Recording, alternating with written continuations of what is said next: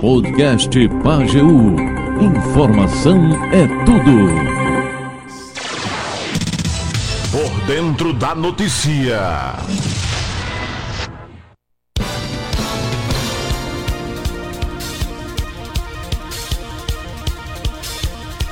Muito bem, recebendo aqui nos estúdios da Pageu a enfermeira e coordenadora do Centro de Saúde da Mulher, da Criança e do Adolescente de Afogados da Engazeira, Viviane Zusa. Vamos conversar com ela sobre a saúde da mulher, saber como é que está o atendimento lá no centro né, saber quais são os atendimentos que estão disponíveis para as mulheres lá no centro. E se você tiver alguma pergunta, tem alguma dúvida, pode enviar no nosso WhatsApp, que é o 999561213, que a Viviane está por aqui e ela irá te responder. Boa tarde, Viviane, tudo bem? Boa tarde, André. Boa tarde, Tony. Aqui a todos os ouvintes da Rádio Pajeú. Mais uma vez um prazer. A gente está aqui para falar um pouco né, sobre a saúde das nossas mulheres, crianças e adolescentes do nosso município. Muito bem. Viviane, eu queria começar falando com você sobre a questão de exames de rotina. Né? A gente sabe que a prevenção é o melhor remédio. Né? Já tem um ditado que diz que é melhor prevenir do que remediar. E quais são esses, né, esses exames né, de rotina que precisam ser feitos? ah, como é que eles funcionam. Todos eles são ofertados dentro do centro ou na rede do SUS aqui do nosso município. Conta um pouquinho para a gente sobre esses exames, de, esses exames preventivos, exames rotineiros, esses exames que toda mulher precisa estar sempre fazendo, né? Crianças também, né? Que também têm exames rotineiros. É, em relação à questão, a gente sabe que, como você disse, a prevenção ela é o principal, né, é, é, o principal foco. Quando a gente previne, é muito mais fácil a gente, quando consegue diagnosticar alguma alteração, a gente tratar e a intenção, muitas vezes até curar né, qualquer situação ou comorbidade que possa se apresentar, do que reabilitar, que já no caso seria a terceira etapa, né? Então, é, quando a gente é, divide, no caso do recém-nascido, a gente tem a triagem neonatal. Então, são alguns exames que são específicos para o recém-nascido, e aí a gente tem a, é, todos os exames da triagem neonatal disponível no nosso serviço, que inclui, no caso do recém-nascido, o teste do pezinho, que o ideal é que ele seja colhido entre o terceiro e o quinto dia de vida após o nascimento. Ah, mas eu não consegui fazer, digamos que por alguma situação, enfim, apesar de que a gente tenta, é, durante o pré-natal, já informar os dias de coleta, a importância dos exames, quando e onde eles são realizados. Hum. Mas digamos que por alguma situação de transporte, quem mora na zona rural ou alguma condição não pôde realizar. Ele deve ser coletado até 30 dias após o nascimento. O ideal entre o terceiro e o quinto dia de vida, porque nesse teste do pezinho a gente consegue é, diagnosticar algumas doenças, inclusive a anemia, né, é, a anemia falciforme e também a fibrose cística, que são condições que são graves quando não tratadas e que pode também ter alguns impactos na vida, tanto do recém-nascido enquanto criança e até adulto. E aí, quando você consegue fazer esse diagnóstico no início, é muito mais fácil tratar. A gente tem uma alteração também que é devida a uma deficiência de uma, de uma enzima, né, que é através do leite materno, que se você colhe antes, essa criança ela vai ter que usar um leite específico. Então, quanto mais cedo a gente consegue diagnosticar, mas também vai evitar as complicações. Então, a gente tem dentro da triagem neonatal dos exames de rotina o teste do pezinho. Nós temos também o teste da linguinha, que é justamente para ver se a criança tem a língua presa, né, se ela tem alguma alteração. É, ah, a língua presa vai influenciar só quando a criança crescer e for falar, né, que ficar falando de uma forma diferente. Não, pode interferir na própria amamentação também. E aí muitas vezes é preciso fazer uma cirurgia que é bem pequena, bem simples. A gente tem o céu como referência, que é justamente o frênulo né, da língua, soltar essa língua. Então, ela já vai favorecer desde a amamentação. Nós temos também a triagem auditiva, através das emissões osteoacústicas, que vai ver se a criança tem alguma alteração também na questão da audição. Então, a gente tem o teste da linguinha, o teste da orelhinha, nós temos o teste do pezinho e ainda temos o teste do olhinho, que também ele vem para verificar se a criança tem, o recém-nascido, alguma doença, inclusive congênita, até uma catarata congênita ou alguns tumores que faz com que ela tenha alguma alteração na visão. Então, esses quatro exames nós realizamos no nosso serviço. Uhum. Explica um pouquinho melhor para a gente o, o, o que é essa doença congênita. Doenças congênitas são doenças que a criança já traz com ela no nascimento. Né? Então, algumas doenças dessas congênitas, ela já vem com ela e aí consegue diagnosticar quando esses exames são realizados, né? logo nesse início. Então, importante é a realização do exame na triagem neonatal, mesmo quando a mãe faz todo o pré-natal certinho né, compareceu a todas as consultas. Então, é importante também, assim como as vacinas, a realização desses exames. E temos todos disponíveis pelo SUS no nosso serviço. Uhum. A amiga aqui perguntando, não deixou o nome e também não está salvo aqui no nosso WhatsApp, ela está perguntando sobre o, a inserção de DIL, como é que está funcionando. Certo. O DIL, nós temos dois tipos disponíveis no nosso serviço, na nossa rede, que é o DIL de cobre e o DIU hormonal, conhecido como DIU Mirena, né? E aí nós temos o DIU de cobre, ele tem uma durabilidade de até 10 anos. Ele é o mais comum, né, para ser inserido. E também nós temos o DIU hormonal Mirena, que ele já tem um custo mais elevado. Cada DIU custa em torno de R$ 1.200. E aí precisa de algumas indicações para que eles, esse tipo de DIU, que ele é mais diferenciado, possa ser inserido. Mas no geral, o DIU de cobre, simplesmente, é, eles são referenciados para o Centro de Saúde da Mulher pela equipe da atenção básica. Então, a gente tem esse contato com as enfermeiras da atenção básica e elas, com a equipe, com os agentes de saúde, elas fazem um levantamento e mensalmente elas mandam para a gente a relação das mulheres que têm interesse de fazer a inserção de DIU. Então, nós temos as marcações e as pacientes são encaminhadas nessas datas para fazerem as inserções dos dias de cobre. Precisa de alguma coisa? Não, a gente só pede que a paciente, quando ela demonstra interesse em colocar o DIU de cobre, que ela tenha sido, é, tenha recente ou dentro do prazo uma citologia, que é uma prevenção, que se ela tiver com alguma queixa ginecológica, ela já vá sendo tratada antes, né, para mais fácil, para quando ela chegar para a inserção, evitar algumas, eu não diria que são complicações, mas alguns desconfortos, né? Porque se ela está tendo, digamos, algum corrimento, uma dor pélvica, a gente primeiro trata para poder fazer a inserção. Uhum. Muito bem. E como é que está a questão da mamografia? Né? Ainda está vindo o caminhão da mamografia? Como é que está essa situação aí? Temos. A mamografia, nós temos é, esse contrato né, com a empresa, eles vêm mensalmente e ele, aí eles passam três dias aqui. Então, esse mês de junho, nós já tivemos, a, acredito que foi próximo ao São João, né? E aí nós já estamos aguardando a nova data para o mês de julho né? Então é importante, quem tem interesse, assim, a gente não tem queixa, André, de fila de espera, porque a quantidade de exames ofertados a gente consegue suprir as mulheres que estão dentro daquela faixa etária indicada. Uhum. A última vez que você veio aqui, você falou para mim sobre uma questão de vídeo. É, foi vídeo? Vídeo atendimento? Como é que é? é, é de teleconsulta. Isso, teleconsulta, foi é. teleconsulta. Já está funcionando? Como é que tá? A gente tinha, André, é, as teleconsultas em cardiologia, né?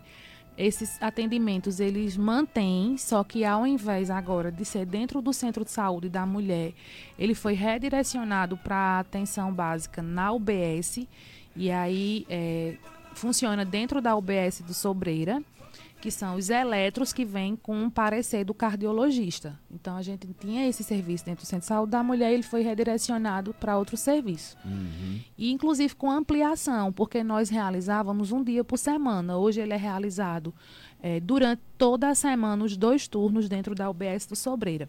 E não atende só os pacientes da UBS do Sobreira, mas todos os pacientes de afogados da Engazeira. E continuamos com o serviço também. Tivemos de pneumologista, e teledermatologia. Né? Mas aí né, no período da campanha eleitoral, no final, nessa última campanha, é, era uma parceria que tinha né, do governo federal, ainda no governo de Bolsonaro, com o Hospital das Clínicas. E houve, a gente sabe que próximo à campanha, uma redução muito grande de recursos. Né? E a, a universidade sentiu isso e essa parceria eles tiveram que por corte de verbas, elas foram suspensas e ainda não foi retomada, porque a equipe já teve a mudança né, de governo, mas aí eles precisaram se adequar e aí aconteceu que a coordenadora da equipe é, houve mudanças também e a gente, por enquanto, ainda está suspenso. Mas, assim, existem outros programas, é, não só porque essa nossa parceria era com o governo do estado, né, dentro do Hospital das Clínicas, mas eles tinham esse incentivo do governo federal. Mas o próprio Ministério da Saúde, ele tem também outros é, outros programas também em relação a teleconsultas, principalmente voltados para atenção básica, para a UBS. E aí existe já dentro da Secretaria de Saúde um projeto agora, inclusive, de montar consultórios de teleconsultas então, esse projeto dentro do nosso município, ele já está em andamento, necessariamente não vai ser no nosso serviço, mas está se estudando quais são os serviços que serão disponibilizados. Consultas de psicologia é uma opção que foi pensado, consultas de nutrição, né? Algumas especialidades a gente não tem como fazer é, teleconsultas. Até tem, mas com o auxílio de um profissional que esteja habilitado para que possa né, ser como um instrumento a mais para o outro profissional que está virtualmente. Uhum. Mas alguns outros pode ser, tipo, as consultas de psicologia, elas podem ser teleconsultas, né? Basta ter toda uma mídia e disponibilizado para que o paciente, inclusive, ele pode estar tá em casa também, receber o link daquele determinado atendimento naquele horário e realizar a sua consulta. A mesma coisa com de nutrição, né? Desde que é, ele pode ir para um local, lá vai ter, digamos que, um técnico de enfermagem que faça as aferições de peso e outras medidas necessárias, e o outro o nutricionista do outro lado possa estar tá fazendo também essas orientações. Então, está sendo estudado quais são os serviços que serão utilizados para teleconsultas. Ok. O vereador Toninho da Ponte está aqui. Boa tarde, André e Viviane e os ouvintes da Rádio Pajeú. Meus parabéns, Viviane. Você é uma pessoa muito competente no que você assume, que é muito importante para a saúde, está dizendo aqui o Toninho. Aqui, Rosinete está falando, vamos ouvir aqui. Boa tarde. É, eu gostaria de saber quais os procedimentos para a gente conseguir fazer uma laqueadura. Primeiro que gostaria de agradecer, né, as palavras do amigo Toninho, sempre ele muito gentil e educado. É, em relação às laqueaduras, é, a gente teve uma mudança na lei. A gente tinha a lei de planejamento familiar, que era de 96. Apesar de que a gente sabe que muita gente realizou laqueadura, mesmo sem estar dentro do contexto do que tinha lá na lei, né? Que era pelo menos 25 anos de idade, dois filhos vivos, o cônjuge tinha que assinar o procedimento, né? E então tinha tudo isso. Não precisava de parecer de psicólogo, assistente social. Quer dizer, a lei dizia que precisava, mas que às vezes a gente fazia, eu digo a gente no nosso meio de saúde aqui se fazia sem ter muito isso, pelaquela questão que não era tão exigido. Quando o regional foi assumido, o Hospital Emília Câmara, pelo tricentenário, e aí, em relação a isso, eles realmente fazem questão de tudo muito que está lá na lei, né, que é o correto, para respaldar, inclusive, tanto o paciente diante da sua escolha, como também os profissionais de saúde que lá estão, é, foi começado a exigir o que está lá na lei. Então, teve uma mudança na lei a partir de março desse ano. Então, a mulher ela não precisa mais de uma série de fatores, tipo, ela tem 21 anos de idade e ela deseja fazer uma laqueadura, ela já pode. A lei dizia que ela tinha que ter dois filhos. Hoje a mulher não precisa ter nenhum filho. Ela tem 21 anos, ah, eu não quero ter filho, eu vou laquear. Ela vai laquear. Só que existe também um porém. Ela precisa ter uma série de parecer de alguns profissionais sobre a, a escolha, porque é um método de esterilização, é um método definitivo. Então, precisa de uma avaliação de um médico clínico, que pode ser o da UBS, a enfermeira também da UBS, em relação a ela mostrar que existem inúmeros outros métodos né, de, de anticoncepção. E também ela precisa de um parecer da psicóloga e também da assistente social. Então, é o que está lá. Precisa desses pareceres que tem todos os formulários disponíveis nas unidades básicas de saúde. Isso tudo a lei diz que tem que ocorrer pelo menos durante um intervalo de 60 dias, porque é um tempo que você vai orientar a mulher para ela ter consciência da sua escolha de que existe né, a improbabilidade da rever, da, de reverter uhum. a sua escolha. Então, diante de todos esses pareceres, aí precisa alguns exames de sangue, de rotina, e aí isso tudo junto com a colposcopia e a citologia. Okay. Mas as UBS todas, André, elas têm ciência hoje de como é o fluxo do protocolo para laqueadura. E isso, no caso, é para paciente não gestante, tá? Ah, a paciente está gestante ela vai precisar também dos pareceres. Então é interessante. Aquela paciente que já tem é o segundo ou terceiro filho, no início do pré-natal, ah, eu não quero mais, eu vou laquear. Né? A gente começar a fazer esses pareceres antes, porque o hospital também só faz com 60 dias antes do parto, se tiver com todas as datas certinhas para não dizer que fez e depois se arrependeu e aí fez em cima da hora do parto e não era isso bem aquilo que, que desejava, né? Uhum. Vamos lá, tem mais gente falando aqui conosco, vamos ouvir. Olá, boa tarde, André Luiz. Já que a enfermeira de saúde da mulher está por aí, eu só queria uma informação. Meu nome é José Daniel, a minha esposa é Ana Maria, só que ela já tem 68 anos. E então ela passou por aí, passou pela, pela médica ginecológica, e ela pediu uns, uns exames, só que esses exames já foi feito, já está, está aqui em casa. Agora que ela pediu a ultrassonografia.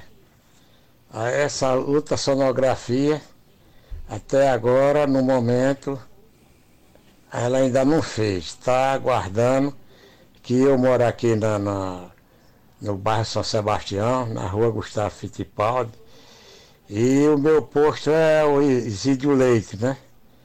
Que é o postinho da saúde aqui. Aí eu só queria saber se, se esse exame vai demorar ainda, porque para ela fazer essa ultrassonografia. E o exame eu só quero mostrar a médica quando for para chegar a ultrassonografia, porque para pegar uma, uma consulta com ela de novo para poder ela revisar esses exames, como é que está. Só isso e muito obrigado, Deus abençoe. Aí ele mandou um complemento aqui.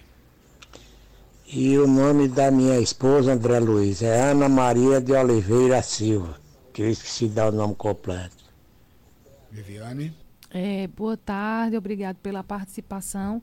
Só gostaria de pedir que o senhor procurasse Betânia, que é a enfermeira né, do, da UBS da Isídio Leite, São Sebastião, é, para a gente entrar em contato, ver como é que a gente faz né, essa questão dessa ultrassom dela, para adiantar, para a gente fazer o retorno e mostrar os exames com a ginecologista, porque como os exames são marcados na própria UBS, eu não tenho contato, mas certeza de que procurando Betânia a gente tem esse bom relacionamento e ela vai ver o que é possível já para ver como é que está o agendamento da ultrassom. Muito bem. Né? Então tá aí, né, seu José Daniel? Procure a Betânia. Isso, Betânia, enfermeira. Eu vou conversar com ela. Se André puder me passar o telefone ou o nome dela completo também, que aí eu já vou adiantando com Betânia para ver como é que tá a situação do exame dela na UBS. Pronto, vamos anotar? Tá, tem, é... tem, um papel aí? Pronto, vou ah, pegar aqui. É, papelzinho, a gente tá precisando de um papelzinho. Um papelzinho, né? Um, um pedacinho de papel. A gente uma... pega Vamos um- adiantando, né? Ah, não, faz o seguinte. Não, eu mando, eu mando Pelo o áudio. WhatsApp. Eu mando o áudio para você, né? Isso. Eu vou mandar os dois áudios dele para você. Deixa eu mandar para mim primeiro. Obrigado, Tony. Mandar os dois para mim. Primeiro daqui do meu eu mando pro seu. Uhum. E aí, deixa eu ver aqui. Cadê eu aqui? Achei eu. Pronto. Aí daqui do meu eu mando pro seu e aí tem aqui o nome completo dela, tudo direitinho. Uhum. E aí é, o seu José Daniel aguarde lá, né? Mas de antemão já vá procurando a Betânia, não é isso? Isso. Ah. Já, já tô falando com ela aqui. Só tô aguardando agora o nome da, da paciente. Muito bem. Ô, ô Viviane, para a questão adolescentes, né? O que que o centro oferece? O que que o centro de saúde da mulher, da criança do adolescente oferece pra, para os adolescentes? Quais são né, os serviços? André, eh, em relação às adolescentes, a gente tem as consultas de ginecologia, porque eh, a saúde do adolescente hoje ela é englobada e ela pega várias, vários segmentos. Então, assim, ela tá, entra tanto dentro, eh, dependendo da faixa etária da criança, o pediatra ainda pode estar atendendo ela. Alguns adolescentes, principalmente com alguns distúrbios alimentares, a gente tem as consultas com a, nutrição, a nutricionista. Alguns adolescentes também já têm uma vida sexual ativa. E aí a gente tem as consultas de ginecologia. E também a gente vem incentivando a questão da inserção do DIU de cobre, né, para essas pacientes evitarem a gravidez precoce, uma gravidez indesejada, principalmente muitas gravidezes antes dos 20 anos de idade, que são consideradas gravidez de alto risco, né? Então, nós temos é, incentivado, inclusive, essa questão do planejamento familiar, da inserção de DIU nas adolescentes. Porque antes a gente tinha uma informação que era muito divulgada de que só poderia colocar o DIU quem já tinha filhos, né? Então, as nulíparas, como a gente chama, que nunca tiveram filhos e nunca engravidaram, essas não podiam usar o DIU. E aí a gente vem com essa desmistificação, principalmente evitar que as adolescentes muito jovens, às vezes elas começam o uso de um anticoncepcional é, totalmente porque uma colega indicou, né? Ou porque ela procurou na internet. Então a gente também é, vê essa questão né, do uso do anticoncepcional de forma não indicada por um profissional de saúde. Outra coisa, quando às vezes eu fazia as consultas com a paciente e a gente começa a conversar, ah, eu engravidei tomando anticoncepcional. Aí, me explica como é que tu, como é que você toma, como é que você faz o uso do anticoncepcional. Aí toma errado, boa parte é dessa, é dessa forma que acontece as, as gravidezes, né? Então, e muitas assim, é, com algumas alterações de colo uterino, com é, alterações também de cisto de ovário, que é muito comum nas adolescentes, né? Então a gente tem todo esse atendimento voltado para as adolescentes. A questão da, do preconceito contra a vacina do, do HPV melhorou mais? melhorou mais, né? Acho que as campanhas que vêm sendo realizadas nas escolas, a gente tem conseguido, em relação às vacinas do HPV, modificar, né? eh, essa questão. Uma outra preocupação que a gente vem tendo é usar, no caso, tomar a vacina para HPV é importante? É. Usar um método anticoncepcional é importante? É. Mas não esquecendo de reforçar o uso do preservativo, né? Porque a gente sabe que as doenças sexualmente transmissíveis, elas são inúmeras. Uma das nossas preocupações é o caso da sífilis, que ele voltou, né, bastante força, né? Então, assim, a gente tem tido um número grande de, de pacientes, principalmente as adolescentes, né, pela questão da vida sexual mais ativa. Então, eh, a gente tem bastante eh, atendimentos relacionados ao público também. E também atendimento de pré-natal, justamente em pacientes gestantes bastante jovens, né? É, então tem que se prevenir. Prevenção. É aquilo que a gente começou falando, né? Prevenção é o melhor caminho. Viviane, quero agradecer a sua presença aqui nos estúdios da Pajeú. Fazia tempo que a gente não conversava, né? Fazia tempo que você não vinha aqui para a gente bater papo, para a gente falar sobre a saúde da mulher. Mas muito obrigado mais uma vez. E assim que tivermos novidades, é só procurar e a gente fala. Eu que agradeço, até quando eu recebi o convite de André, aí André, Viviane, vamos conversar, já tem aí uns dois meses, três meses. Acho que tem mais. E, e aí eu digo, ah, André, e a gente não tá nenhum tema esse mês, mas vamos assim. E importante que todas as vezes que a gente vem, a gente tem assuntos diferentes relacionados à saúde da mulher, Com aos certeza. nossos serviços, né? A participação do público também pelo telefone, pelo WhatsApp. Então, assim, mais uma vez agradecer o convite, André, colocar à disposição, né? Sempre que possível a gente está aqui para falar um pouquinho, né, sobre a saúde da nossa população. Muito obrigada. Muito bem.